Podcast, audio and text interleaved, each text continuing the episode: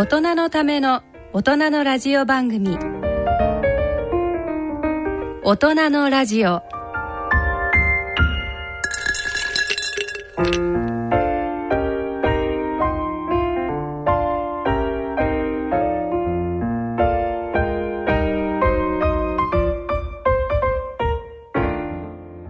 ご機嫌いかがでしょうか？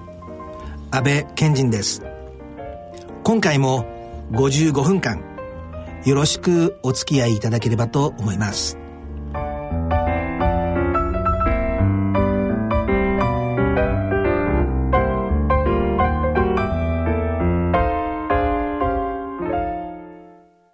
大人のための大人のラジオ。この番組は野村証券ほか各社の提供でお送りします。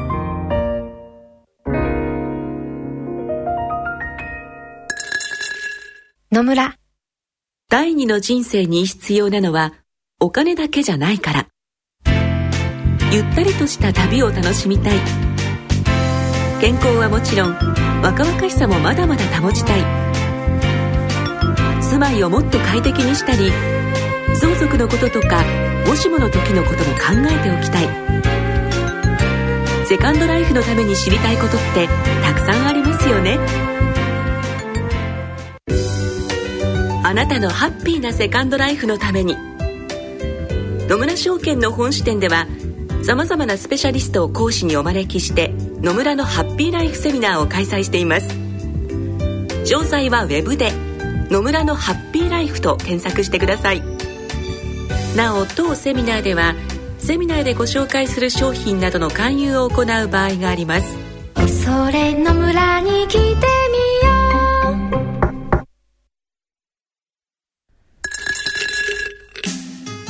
大人のための大人のラジオ。健康医学のコーナーです。今回は川崎幸病院の加藤大樹先生をお招きして30代の医師ががんになった時と題しお送りいたします、えー、加藤先生は放射線科の医師ですがご自身が肺がんに罹患されて治療中の身でもあるということです。聞き手は緩和医療医の川越幸先生です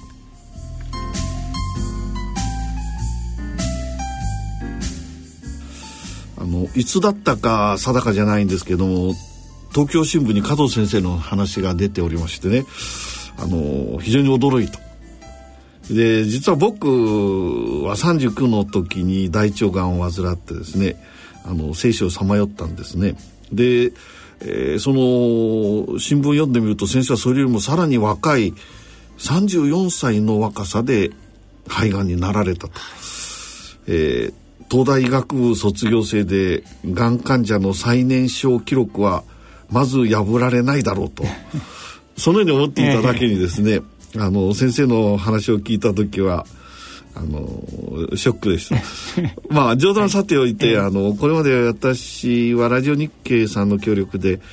あの小老病死っていうかねその問題を番組で取り上げてまいりました、はい、でその中であの患者さんから直接お話を伺うという機会もあったんですけれども今回は30歳代の現役の医者がですねがんになった時と、まあ、題してですね現役のバリバリの医師ががんにかかった時どんなことを感じたり、学んだりでそれを、まあ、医師としてのその後の働きの中で生かしていったのか、はい、まあ、そういうことを先生と僕との共通点を探りながらあの考えていきたいと思っております。はい、えー、まあ東大医学部の後輩の加藤先生ですので 安心して先輩面ができると思ってます。先輩ですので覚悟してください。よろしくお願いいたします。よろしくお願いします。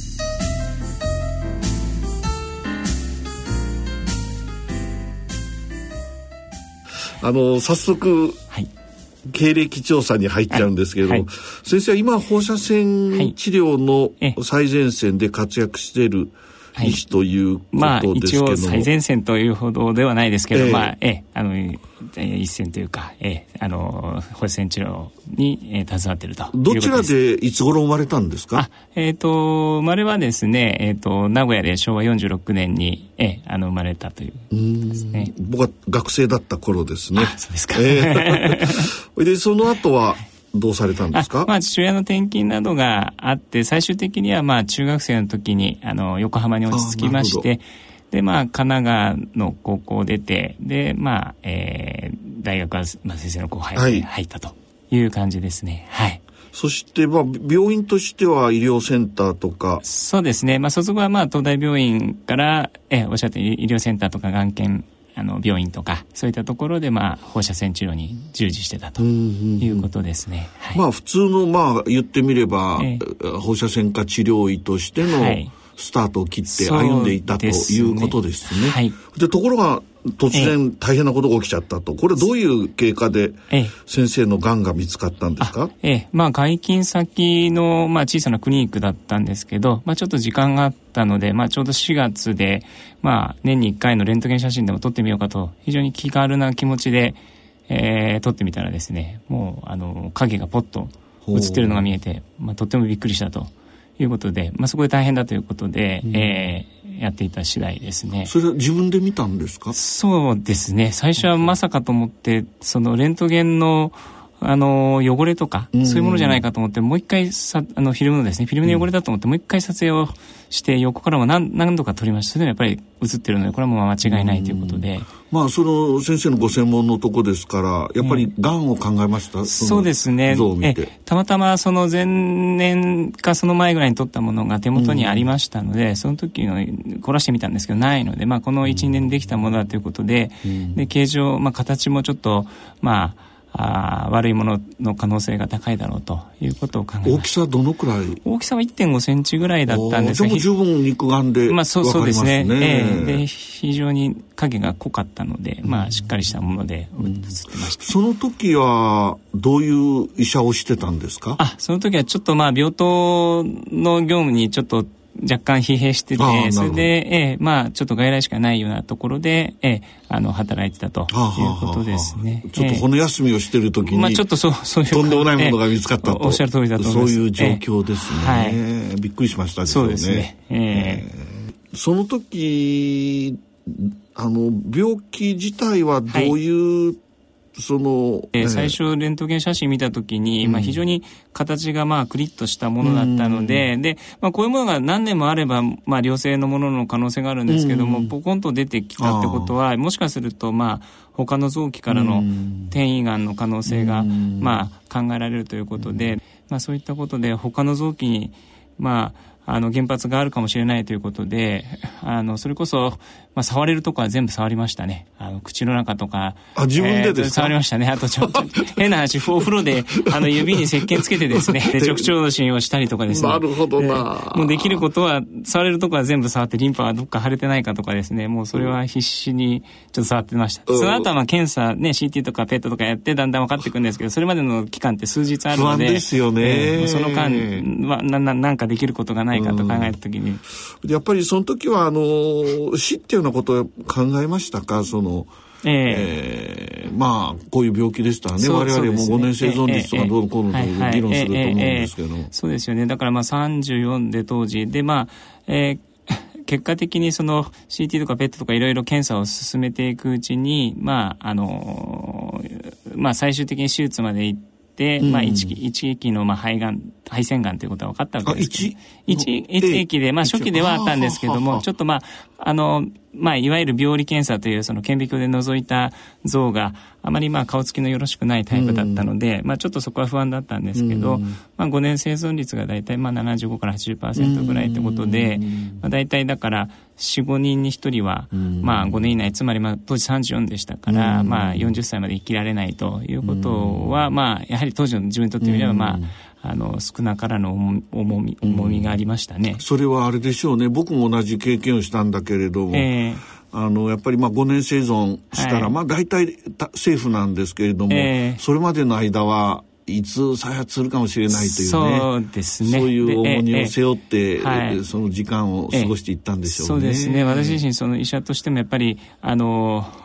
同じステージで、うん。えー手術をした後に再発をして放射線治療に来られる方っていうのを、まあ、少なからず見てましたからね。ええやっぱりそういう一定の割合で再発する人っていうのを自分肌身で感じてたので、まさか自分がそうなると思わなかったまあまあそうですね。ええそうですか。それであの診断の件に関してですけれども、はいあの普通まあ肺がんの場合は気管支鏡をやったりして、ね確定診断をして、それから手術ということになったんでそういう一応踏まえたんですか？ええ。っとそうですね。本来はあのおっしゃるように気管支鏡とか、あと、まあ、外あの肺のそあの外側に近いところだと外から針を刺して取るような CT であの生検をするんですけども、ちょっとそれが届きにくいところだったので、まあ、私の場合は、えーまあ、最初は良性の可能性もゼロではないのでということで、まあ、こ胸腔鏡という、まあ、うん。内視鏡ですね、で小さくあのそこの部分。最初にされたんですそうですね。胸腔鏡で最初は小さく取ってきてで、手術中にその迅速の、えー病理検査でうん。顔つきを見てもらってそれでまあがん。だと。いうことが分かったのでそこからまあ当時は、まあ、今は全てかあの胸腔鏡でやるかもしれませんけど当時はまあ開胸術に切り替えて、まあ開胸に切り替えてね。そね。それでまあええあの左肺の半分を取ってリンパも取ってというようなことでそうでしたか。だから、えー自分自身がその正式にがんだと分かったのは、まあ、実は手術が終わって、うんまあ、麻酔から目が覚めた時ですね、その時に、まあ、あの言われたということあです、ね。の病理の医者が来たんですか？先生の同級生で病理の医者がいたりするんじゃないんですか？あただ、まあ、病理はあののドクターではなくて、まあ、し直接あの胸部外科の主治医から、えーそういうふうに言われました。僕はあの病理に席を置いていたことがあるんでね自分の取った大腸僕の場合は大腸がんだったんですけど、そのプレパラートを持ってきてね、ええ。あの意地の悪い先輩がですね 川越見るかとか言あってペラペラしながらね だけどそれでそのやっぱりかなりその潰瘍化してねあの進んだがんだったんでそれだけは怖くて見れなかった。そうですよね。なかなかそれはちょっと。あの、色がわかりますからね。あの、大体肉眼でね、はい。どこまで行ってるか、それを見て、もう本当にとんでもないや先輩だと思った。ん ですけど、まあだけど、な一つ一つがええ。大変こう重くのしかかってきますよね。そうです検査も、えー一つ一つ緊張あ。の、それで、はいあの、病理で、その顔、癌の顔つきはどうだったんですか、まあ、一応腺がんという、うん。まあ、比較的肺がんでは多いタイプですけども、の中のまあちょっとあの低分化がんという、まあ、あの分化度が低い、まあ、ちょっと専門的ですけどね、かまあ、あまりなんていうかおとなしくはないタイプ顔つきは悪いんですね。そうですね。なるほどだったので、ねえ。そうですか。じゃあまあはい本当に5年生存でだいたい4人から5人に1人はね。ええ。がんのため亡くなるとね。はい。い、や、これは本当に、あの、40歳までは持たないんじゃないかっていうことを考えますよね。そうですね。えあの、やはりその時は、あの、家族の方で、はい。あの、そういう方がいたりすると気になったりするんですけど、がんの方はいなかったんですか？えーっとまああのまあかなり高齢できあの80代後半とかで亡くなったまあ癌でね亡くなった祖父母はいましたけども、まあ両親とかあとおじおばとかそのあたりでは誰一人癌にはなってなごかったです。兄弟は、まあ、あのと弟がいますけどももちろんがんにはなってないとかで、ね。ええまあ、それで本当に、まあ、親よりも先にがんになったので、うん。まあ、本当になんていうか逆縁というか先に、えー自分の方がみたいなですねところでなんていうんですかねな何も別に悪いことしてからなったわけではないんですけど、ちょっとなんか親に対する申し訳なささ,、んささというか、まあ、罪悪感というかねそういうのを感じましたけどね。お父さんとお母さんにはいろんなその、え話はされたんですか？病気に関して。まあ、そうですね。まあ、うん、最初は、あの、まあ、良性か悪性か分からなかったですけど、だんだんやっぱり、まあ、検査が進んでいくうちに悪性の可能性が高いということで、で、最終的に手術を受けて、えまあ、そういう状況だ。た。だ、まあ、私自身も一応、がんの治療をしている人間ですから、まあ、大体、まあ、どういう検査をして、どういう結果だったらどうだとか、まあ、あの、さっきの 5, 5年生存率とか、そういったことについては、まあ、割合、あの、しっかり、あの親にも説明しておいた方がいいだろうということで、ええあのあの説明して、まあ、親も、まあ、理解はしてくれはしましたけどね。ええまあ、がんの治療ってね、どれも、まあ、先生のご専門の放射線治療っていうのもはいそうですし、手術にしろそうで、化学療法もそう。みんなこのある意味で、体には非常に負担をかけますよね。そねええでその手術に伴うそのリスクっていうのがどうしても伴うんですけど、はいええそういうことも一応考えましたか？もちろんそうですね。まあ、あのーそれまで、まあ、小さい病気はしてましたけど、それだけ大きな病気はもちろん初めてだったので、全身麻酔も初めてで、うん。まあ、変な話、やっぱり、あの、稀なことですけどね、術師とかそういうこともゼロではあそういうことも考えました そこまで私はちょっと考え、ちょっと慎慎重というか、臆病だったので、うん、その、帰らなきゃどうしようかとか、いろいろ、ちょっとそういうことまで、うん。あの、考えて、えー親に話をしておきましたけどね、別に遺言があるわけじゃないんですが。遺言は特にしないけれども。ええまあ、だからまあその後もずっとそう、やっぱりその癌の再発も含めてそうですけど、やっぱり死を非常に身近に感じて、やっぱりなんていうか伝えるべきことはもう伝えとかないと、次伝えられることがないかもしれないというね、そういう気持ちはすごく強く持つようになりましたね。まあ、あのこのがん治療を受けるっていうことは昔で言ったらこの戦場に赴くようなものでね、ええまあ普通はあのいつ流れ弾に当たるか分かんないというような状況の中でええ治療を受けていくわけでね、えあの同じ病気病でもいろんな山ほど病ってび病気ありますけれども、はいこのがんっていうのがやはりいかに特殊かっていうのは分かりますよね,、うんまあそうですね診断を受けた段階えでえ死を考えますからね、うんええええこういう病気ってあんまり例えば高血圧で死を考える人ってまああんまりいないですよね。ええ。がんってやっぱり子供の頃からずっとそういう死を思う言葉ということでうん。なってて、まあ今ね、がん患者さんのまあ半数以上は治るという時代を迎えてるんですけど、それでもやっぱり子供の頃からがんってずっと死を意識する言葉というふうにうん。まあ感じてきててうん、これ非常に面白いことなんですけども、うん。その自分自身にがんという言葉今普通に使ってますけど、うん。私自身はその当時はうん。なってしばらくはなんかすごく抵抗がやっぱりあったんですね。自分が病気が何だったのって、まあ、やっぱり東大で、東大病院で手術を受けたので、同級生とかも結構当時、あの、院内にいましたから、うん。まあ、その病理結果がどうだったかとか、あー聞いてくる、まあ、友人もいたんですが、その時に、やっぱり、あの、アデノカルチノーマというですね、うん。まあ、英語で腺がんですね。で、それを、まあ、アデノカルチノーマだったというふうに伝えたんですね。で、がんだったっていうと、なんかものすごくその先生おっしゃったようにね、もう死と繋がっちゃうんですね。で、アデノカルチノーマっていうと、自分がもうちょっと医学がわかるようになって、そのちゃんといろんな、あのーなんていうか治療法とか、そういったことがわかるようになってできた、うん。あの言葉なので、そこに直接死が、まあどうしても結びつきにくいところで、そのことがわかる人にはもう、アデノカルチノーマって、まあ、その、医療関係者以外には癌だったというんですけど、うん。やっぱりそこはすごく先生がおっしゃったように、その、なんか死死とのリンクがあまりに強すぎてですね、決して全ての人が死ぬわけではないんですが、そこはちょっと、えーおまあ自分で、あの意識しないうちに、まあ、無意識のうちにでしょうかね。そうねそうなってたのがなってんですよね。ええ非常にいや、面白いですよね。例えば、誰か、ええあの、彼女がいてね、I love you っては言えるんだけど、その人に対して、愛してますよって日本人で言えませんよえね。あの、でだからそういうところがあるかもわかりませんねね。あの、少しアデノカーシノーマっていう、ええそういう言葉に置き換えちゃうと、なんかその癌っていう響きが軽くなるような感じでね、ええ。ある。やっぱり死っていうのはやっぱり分かっててもあんまり考えたくないっていうところどうしてもありますよね。だけど先生の場合ははい。1回の手術でうまくいったんでしょ、まあ、そうなんです。私はまあその辺は、まあ、うんね、川越先生とはちょっと違ってて、まあ、不幸中の幸いというか、えええー手術自体は1回で、えー済んだということで、えーまあ肺がんの場合はあの手術しちゃえばすぐ食事もできますしね、え。あのいいんですけど僕の場合はあの腸閉塞になっちゃいましてね、ええ2回手術受けて、またその3度目お腹もう1回切らなきゃいけないかっていう、ええ今になってあの家内が言うんですけれどもあの時、まあ、山川君っていう部員の,、はい。あの講師が僕の同級生でね、えー手術とかいろんなことをやってくれたんだけれども、3度目の回復になるかもしれないって言った時に、まあ、あの当時の小原教授がね、ええ。あの会心に来て、あのー見てで今日の午後手術をしようと言ったんですね。ええそれでその時に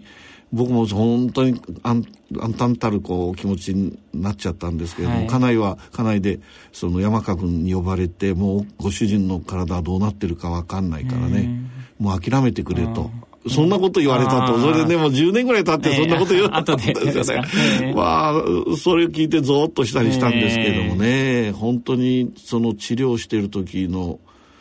患者の気持ちっていうのは本当にそういうことを経験した人しか分かんないところがあるでしょうね。そうね。細かいところ本当そうだとあのもう一つね先生僕その病気した時に非常に思ったっていうかあの経験したんだけど、はい、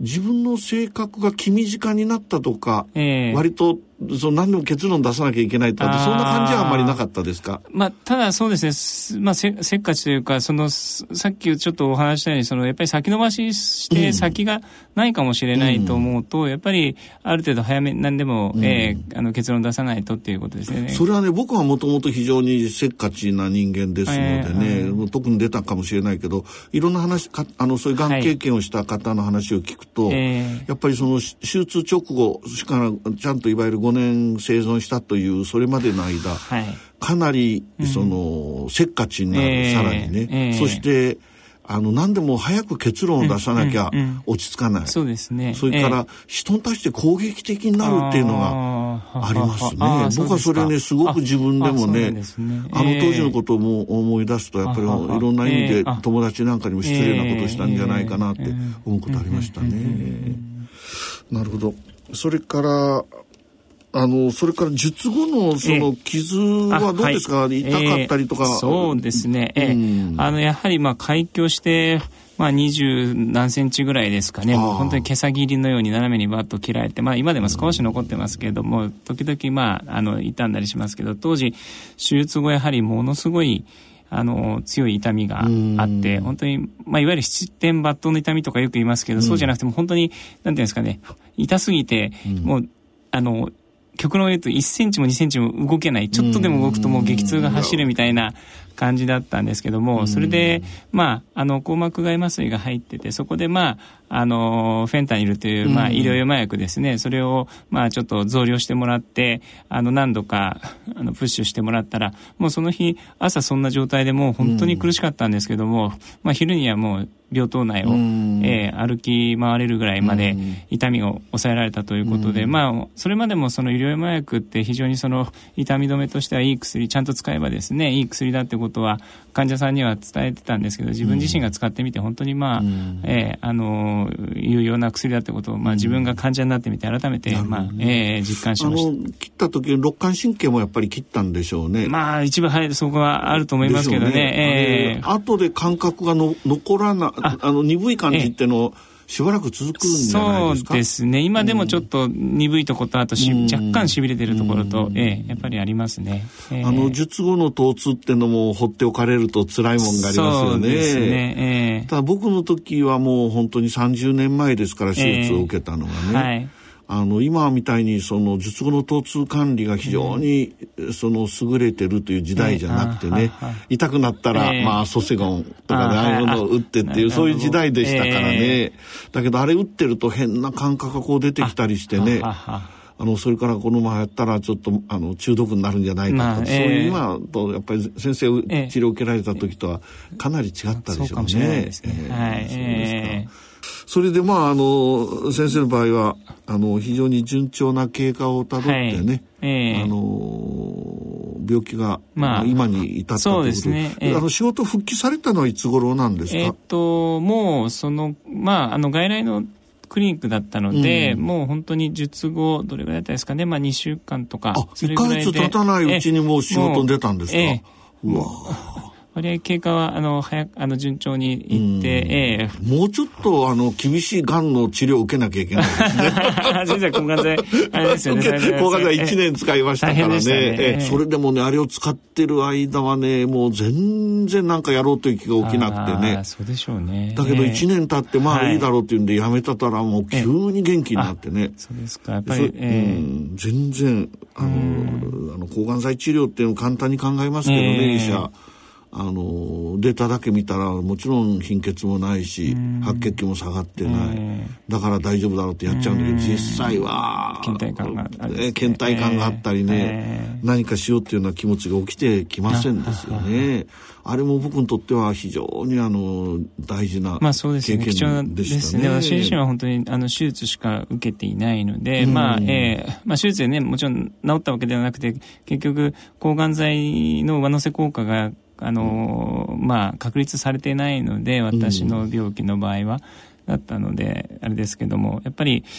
まあ、結果的に先生もいろいろご経験されてる分 より深く、えー、患者さんのことがお分かりになるんだと思います。分かるようになりましたね、えー、それはもう間違いない、ね、そうですよね本当に、えー。まあ、まだ先生の場合はあの僕に20年 ,20 年以上若いですから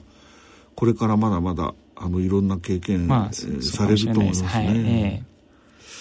で今あの仕事はどんなことをされてるんですか？えっ、ー、と、まあ、先月までちょっと、まあ、あの、うん、眼系有明病院というところでも、そこは本当に、あの、婦人科がんと直腸の、えー、放射線治療だけをやってたんですけども、うん、今は川崎幸い病院、幸い病院というところに移って、そこはもう、あの、広く全身のがんを、うんまあ、見るというような感じで、うん、まあ、もちろん放射線治療だけですけどあの昔風のいわゆるコンベンショナルっていうか、えー、そういう。治療も、まあ、あのやってますしあとは、まああのまあ、IMRT という、まあ、あの日本語で強度変調放射線治療と言いますけどもそういう、まあ、あの当てたいところにはより強く当てて、あの大事な臓器はなるべく当てないというようなですねかなり複雑なこともやってます、ね、あの昔は僕らの時代ってのは本当に大昔になっちゃうんだけどあの減退照射者っていう、言葉をご存知かどうか知りませんけれどもね、今あれがもっと進化したっていうことですね。おっしゃる通りですね。現代がさらに進化して、えあの避けられるようになったと。やっぱりあの放射線治療っていうのも同じ宣言を使ってやるにしても、はい、あのかけ方が違ったりとかね、そういう形が進歩しましたね。コンピューターの進歩によって最も、うん、まあ手前味噌ですけど恩恵を受けている分野の一つじゃないかというふうに思いますね。そういう治療法っていうのは今大体普通の治療病院だったら標準的に装備されているえー、全てではないですが、うん、まあある程度の規模であればまあ大半のところではできるような、うん、えー、あのふうにはなってきてますね。ね。えー10年くらいも経ったんでしょうか先生そうですね。当時34歳で手術を受けたのが、まあ、5月なんですけど、うん、私、まあ、細かいことで6月が誕生日でして、うん、で、まあ、あの半年とか1年に一度検査を受けて、うん、で大体5月に検査を受けて6月の誕生日を迎えるというですね、それまでまあ誕生日って惰性で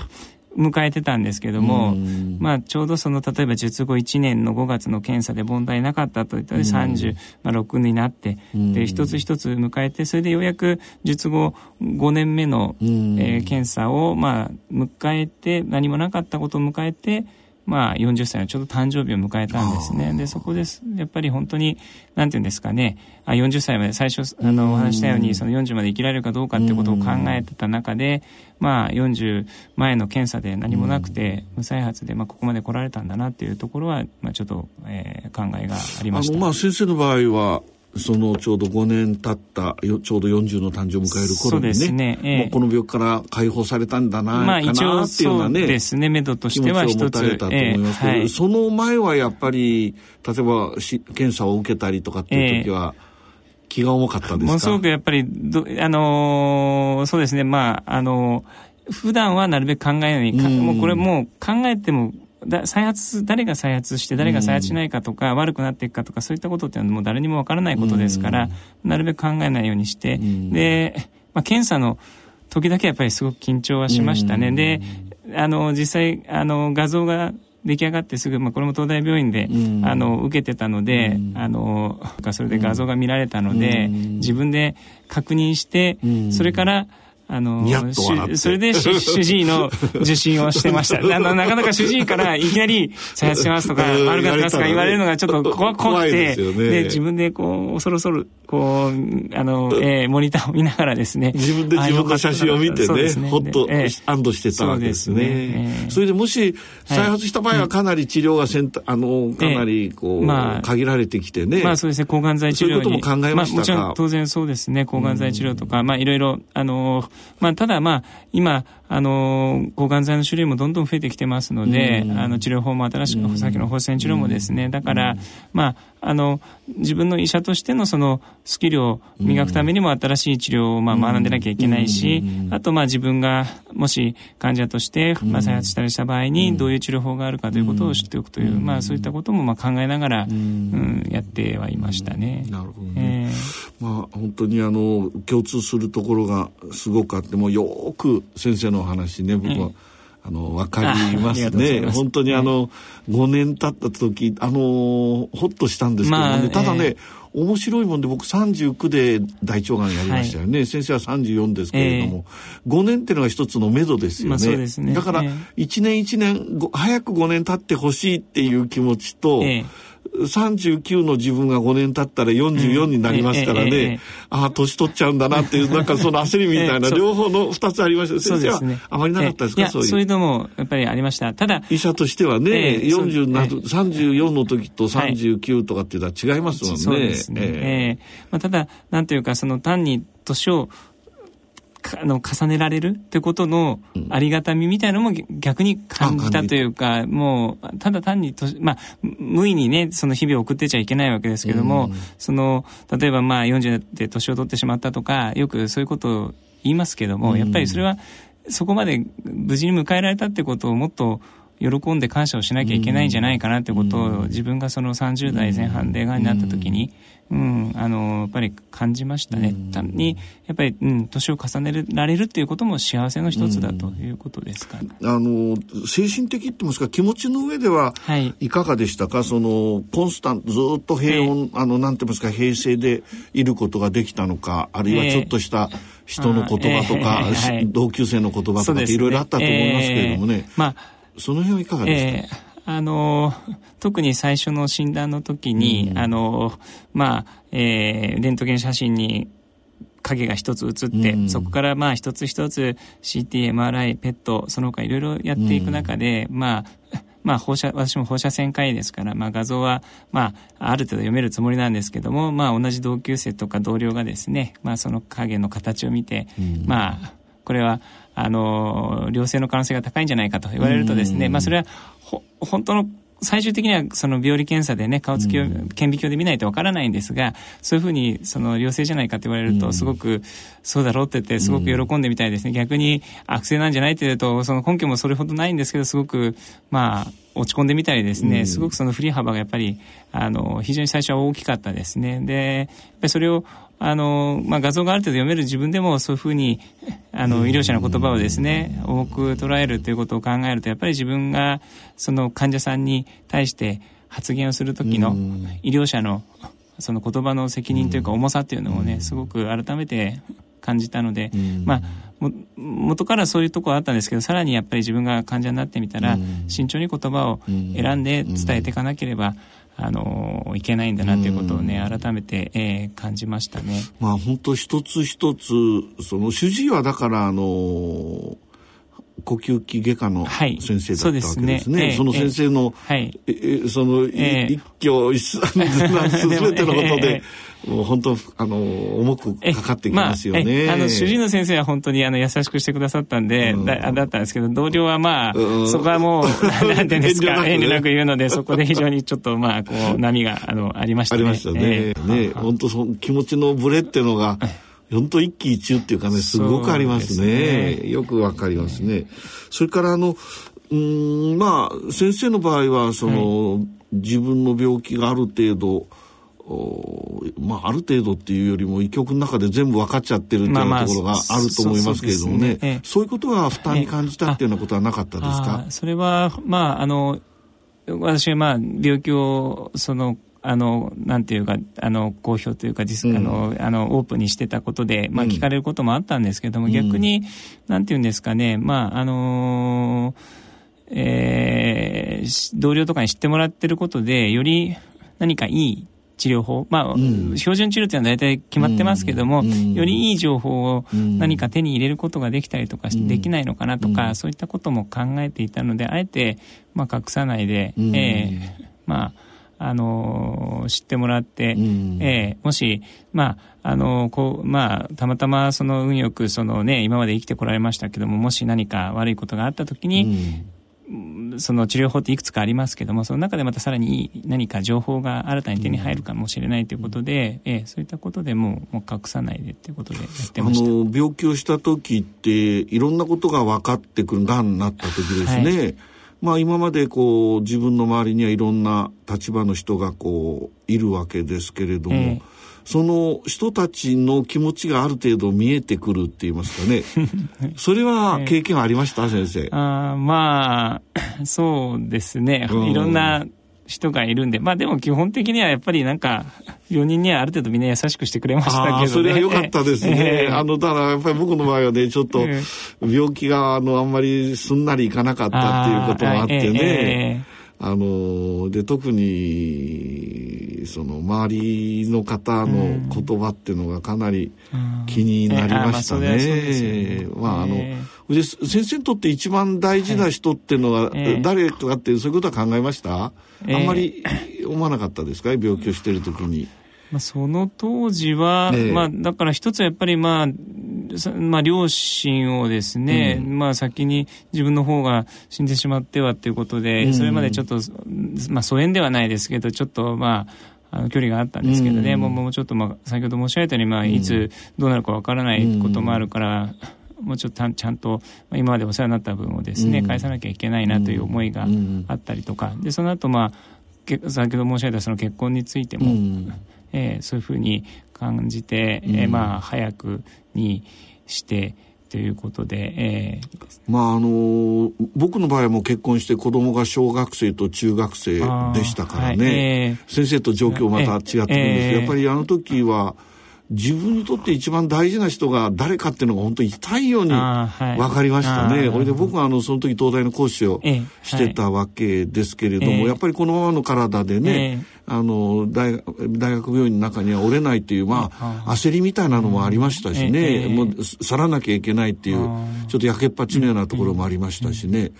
だからそういう時にただいろんなそういう時になっても家内がこう支えてくれる。子供はいい加減ですけれどもね、ことはわからないんですよね。やっぱり中学生と小学生ではね。うん。あの、だからやっぱり本当に、だ、誰が自分にとってその、大事なのかとかね。それから、多分先生はまあ成績良くて、そのまま東大にずっと入ってね、医者になっていかれたと思うんですけれども、やっぱり自分の人生って何だったのかなって、そういうことはあんまり考えませんでしたか？もうそれも、だから本当に、何もしないで終わってしまうかもしれない。だからといって、まあ、大の、あの、すごい立派なことができるわけではないんですけども、いろいろ、そこは本当に人によってね、ものすごく大目標を立てる方もいます、いるかもしれないけど、おっしゃるように本当になんか身近なところの、まあ、人とかできることをやっぱり大切に、あの、していきたいというふうに、えー、考えて、えー、やっていったっていう感じですよね。えーいや僕も本当にあの、まあ、自分の病気でその180度と言っていいぐらいでしょうかね、進路が変わっちゃって、えー、がんの治療の専門医が今度はホスピスケアの方に携わる医者にな、結果的になっちゃってね、行ったっていうのもこう本当に劇的な進路変更があったんですけれども。はいまあ、先生の場合は大体曲がりなりにも放射線科医をこう続けていったということで、うんえ。ー、まあそうですね。そうですね、まあ、えー、まあその後でもやっぱりまああのクリニックだけじゃなくてまた病棟を持ってっていうようなこともまたやりはじ、逆にやり始めたっていうこともありまして今はちょっと病棟持ってませんけども、えー、まあ、そういったところでまたちょっと一斉に戻りて、うん、体がしばらく回復してからですけども、ね。えー、あそうでしたか、いやもう本当に今日貴重なあのー、話なんですけれど、おお伺いすることができたんですけれども、まあ、あのー、先生こういう病気になってね、はい、あのいろんなことが分かってくるようなところがあると思いますけど、僕もそういうことだったんですけど、僕はあのーえー、有名なね、あのニューヨークのリハビリ病院かなんかにの壁にかかあの飾ってある詩にすごく惹かれたんですけど、ね、それはあの、えー、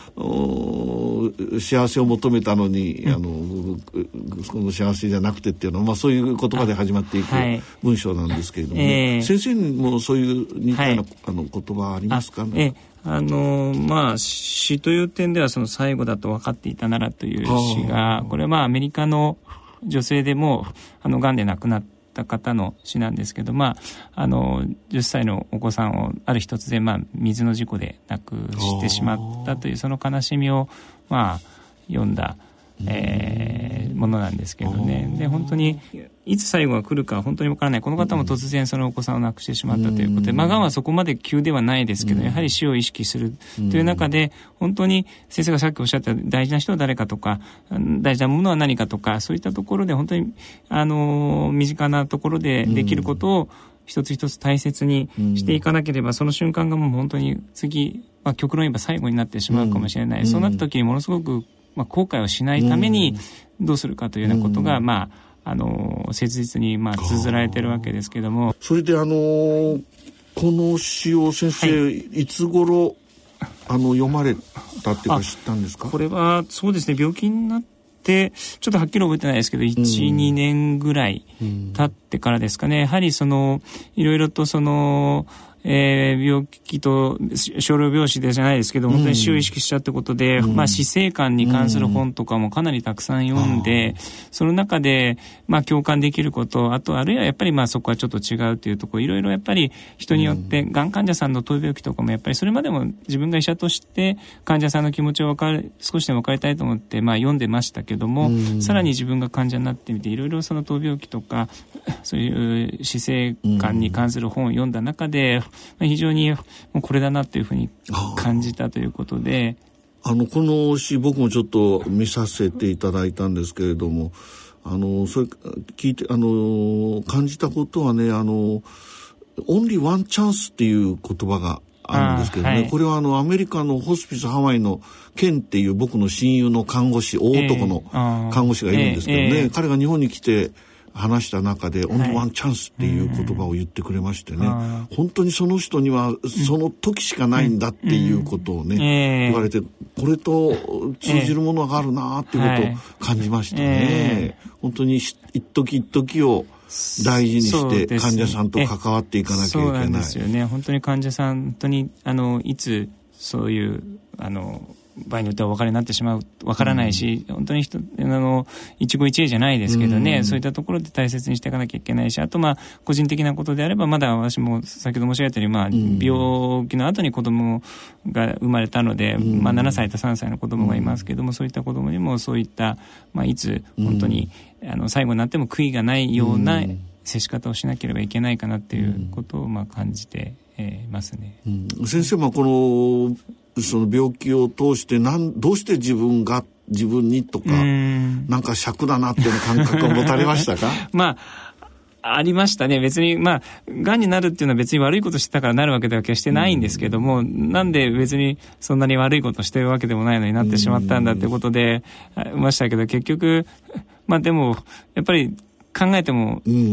誰もわからない。やっぱり多くの場合、まあ、例えばその、ちょっとあれですけど、ウイルスが原因なものとかいろいろありますけど、やっぱり肺がんってあの、た私タバコも吸わないので、あの、結局何が原因かわからないわけですよね。で、それで、やっぱり結局、その、たどり着いたのはやっぱり、わからないこと、変えられないことはもう、それ以上考えても、貴重な残された時間を、なんていうか無駄に使ってしまうだけかもしれないということで、なので、できることとか変えられることとかそういったものに、やっぱり、あの、力を向けて、もうわからない、誰にもわからないこととか、そういったことにはもう必要以上の時間を割くのは、もう、あの、限られた時間を割くのはやめようというふうに、まあ、考えました。まあ、先生は今、44か5でしょうかね。ね。これからのドクターですけれども、僕も来年、古希を迎える医者なんですけれどもね、えー、まあ二人に共通したこのこういう30代で、えー、がん患者としての経験を持ったと。でそこでいろいろこう自分たちが感じたりあの考えたり、えー、あるいは今そういうあるこの医師としてあるっていうようなことをやっぱり若い先生方にも知っていか、はい、いただきたいなっていう感じがいたしますね。えーはいえーまあ、またあのこういう自分の病気のことをあの語るっていうのはかなり勇気がいることなんですけども、えー、先生もこれからぜひいろんなところで機会を見つけてですね、はい、この貴重な話をね、はい、あのあの後輩たちに聞かせていただきたいなと 思いますけども、はい、今日は本当にあの、ありがとうございました。お忙しいところありがとうございました。これからもよろしくお願いいたします。今回は川崎幸病院の加藤大樹先生をお招きして30代の医師が癌になった時と題しお送りしました。聞き手は緩和医療医の川越幸先生でした。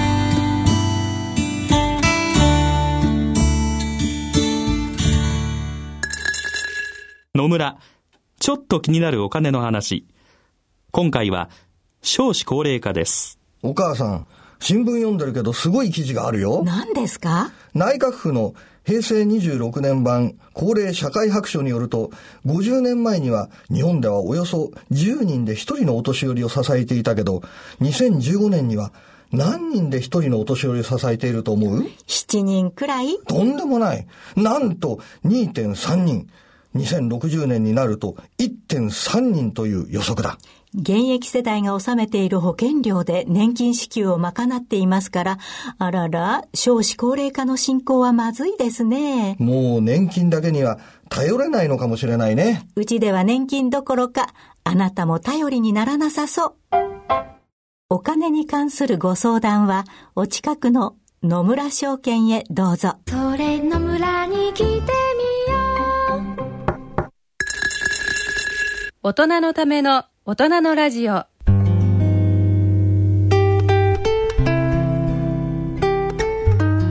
今回の大人のラジオ